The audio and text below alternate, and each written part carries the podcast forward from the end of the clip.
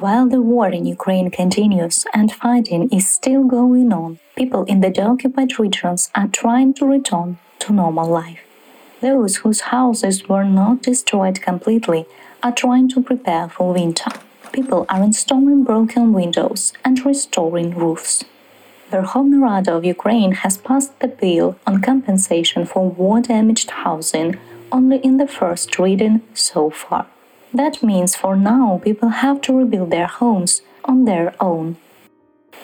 This is UA, the day that we survived. Ukrainian journalists have come together to create it with real people who share their stories about experience in the war. This episode is about Repair Together, a volunteer initiative that unites young people who go to the villages that have suffered from the fighting and restore them.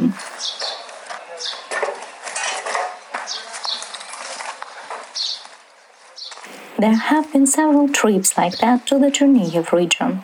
Here, in the villages of Yahidne and Lukashivka, people have lived for several weeks under occupation and shelling. Volunteer Dmytro Kirpa talks about how the initiative came up. A month or so ago, after the Ukrainian army liberated the Chernihiv region from the Russian occupation, we went straight to Chernihiv to see what was happening. And we stopped nearby at the village of Yahidne. About a fifth of all the houses were destroyed. Not a single building remained undamaged. We talked to locals and heard horrific stories. All local people were gathered at the school and kept in the basement for almost the entire 26-day occupation. And for another 3 to 4 days, the village was on the battle line. We saw how the locals, just released from the occupation, returned to their completely or partially destroyed homes. My friends and I decided we could fix some of the problems they face, cleaning the territory, providing help to the poorest families, and repairing windows and roofs. In some buildings, the walls began to rot because roofs were damaged. That's what we also decided to fix. Unfortunately, the tool sheds burnt down, and everything that didn't burn was stolen. So people didn't even have tools, shovels and rakes. We decided to buy it all for a certain number of people. We selected 11 families to begin with.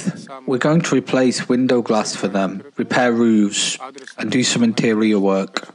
We have already bought tools for them, but there are hundreds or thousands of such households, and we can only help 11 families a month. So we hope we'll make a deal out of this and raise more funds to speed everything up, to help 30 to 50 people a month instead of 11. At least this is the plan. We recorded volunteers during their trip to Lukashivka. While 100 volunteers are helping to dismantle the ruins, a construction team is working in a nearby Yahidne. It is difficult to determine who needs help first. Some people have more money, some people have less, but they share the same problems. Well, we communicate intuitively with people. We learn something about the life of these families and we have a certain rubric. For example, if people live in a village permanently. There are, for example, some residents who only live here during the summer, or people who live in Chernihiv and have a house here and visit occasionally. Our priority is people who need help here and now. The second criterion is age and ability. Several times we started cleaning and saw the whole bunch of young people living at a place and not cleaning up their own yard for 2 or 3 weeks. So we decided not to help them, pay attention to the locals who have health problems, the elderly or those who live alone. Young men and women spent the whole day picking up garbage near destroyed houses. They have lunch near the church, brewing filter coffee on burners.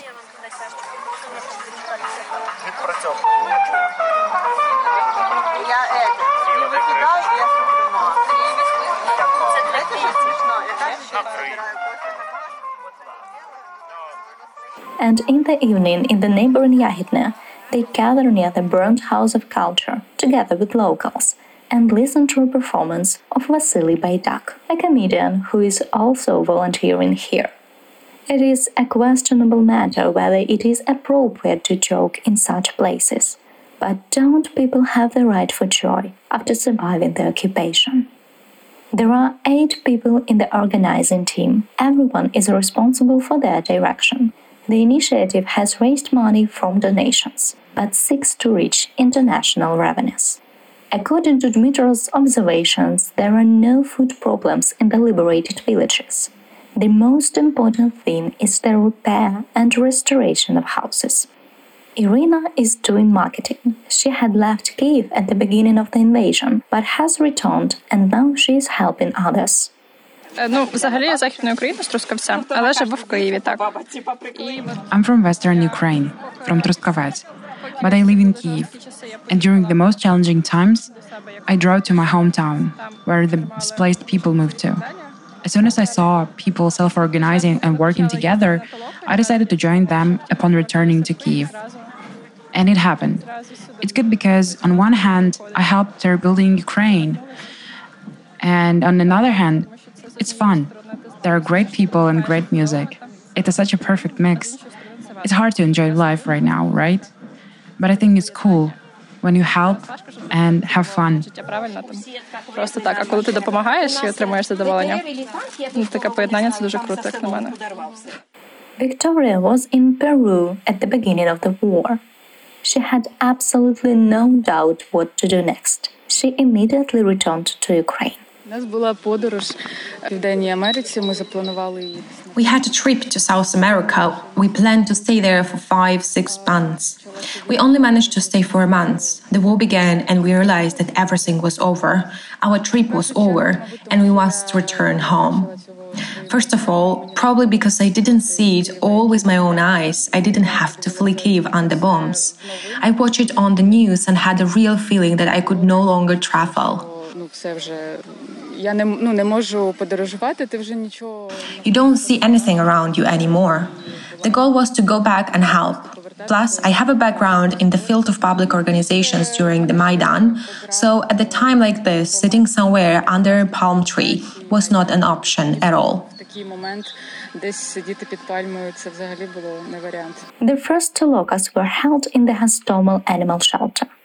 Sholoka is a traditional Ukrainian gathering for accomplishing a large amount of communal work.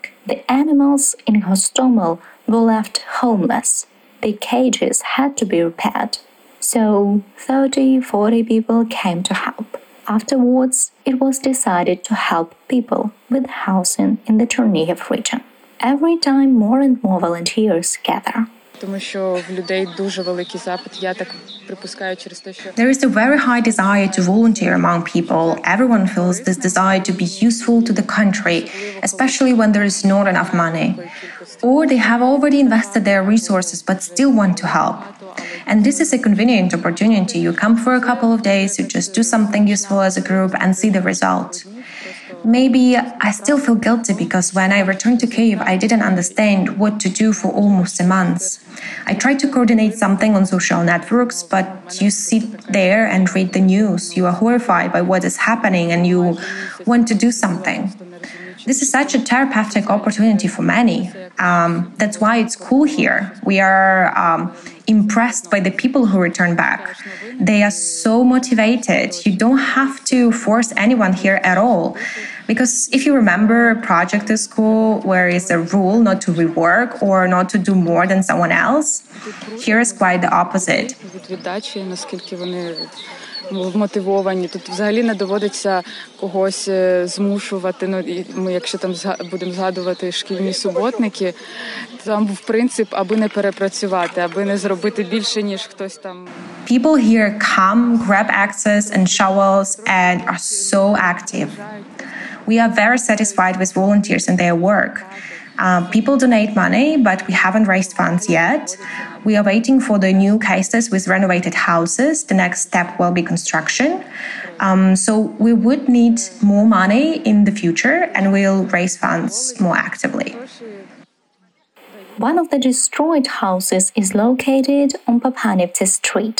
Its owner, Irina, tells her story again and again. The first missile landed into her car. The barn burned down next. and then it flew into the house, leaving nothing but walls. Тут немного, приход был, двери сначала повыбивала. A shell landed here and trashed the door. Then, when they came and checked our documents, they took away all our phones and told me not to go beyond my yard. They would shoot me if I do. Then they said they would start shelling. I did not hear the shelling, but I felt a blow and a crack. My husband said that the house was on fire. We ran out, and they just stood watching.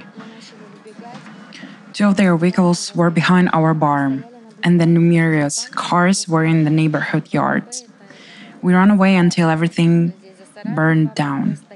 5 Russians were already sitting in our house when we came back the next day.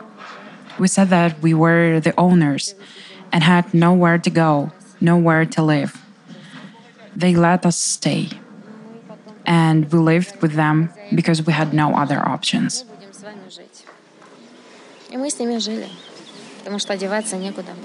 Volunteers are dismantling the rubble and will later help Irina rebuild at least a part of the house. Programmer Eugene volunteers on the road for the first time. I was sad and decided to get to work. Understanding where you can invest not only money, but also your resources is meaningful. Now I know what war is. I see it in more detail than in pictures and photos. The main thing for me is that people are alive and we will restore houses. Oleg, the cultural manager, joins Sholoka for the 4th time. Now I'm unemployed.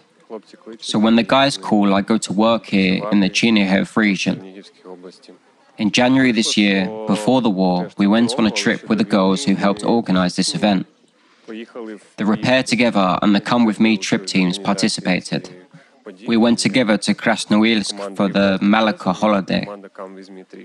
There we all met and hit it off.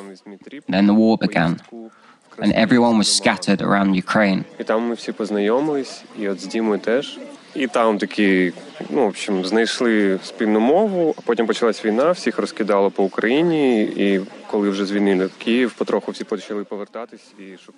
Kyiv region was liberated, everyone started coming back little by little and looking for something to do. Dima decided to organize some sort of movement to attract people who are looking for ways to be useful if they're not in the army or they don't have a job. So I joined them.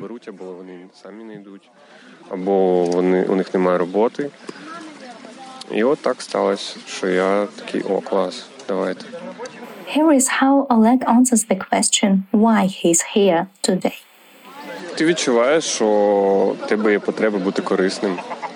You feel the need to be useful. It's like staying with your grandma in the village. You have to tune in to help. You can't sit idly. And in fact, the work here reminds me very much of my childhood. It seems like I used to live in this house and didn't come to help after a disaster. We restore everything together, and there is a feeling that maybe it is my home and my family here. I feel compelled by this land. This land has brought us up, and now we have to rebuild it after the Russians decided to destroy it.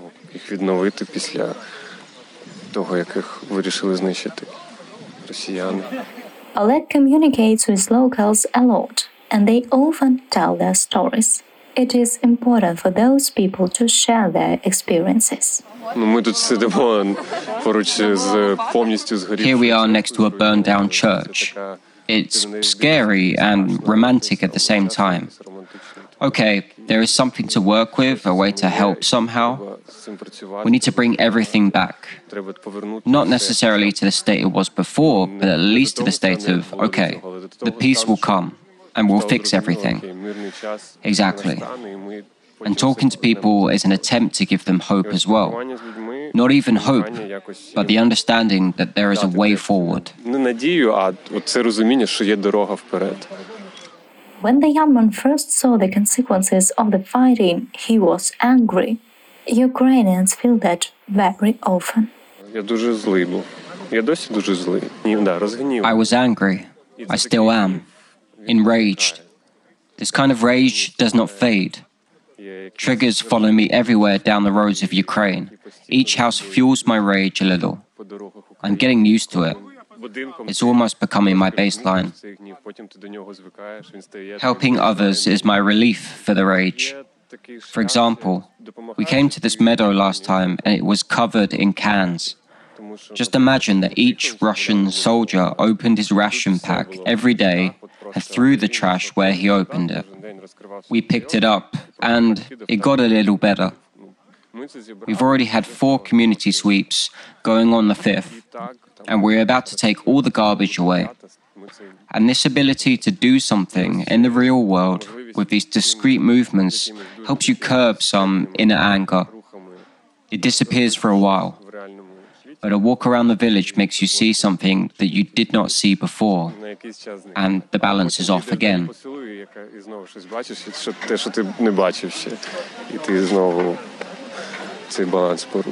Russian shells and missiles are falling every day on Ukrainian ground, and the civilian infrastructure is being destroyed every day. Ukraine is currently investing the majority of money on hostilities, and fundamental reconstruction will only take place after the end of such. However, people need to live somewhere, and where they can, Ukrainians save their homes, by their own or together with caring citizens.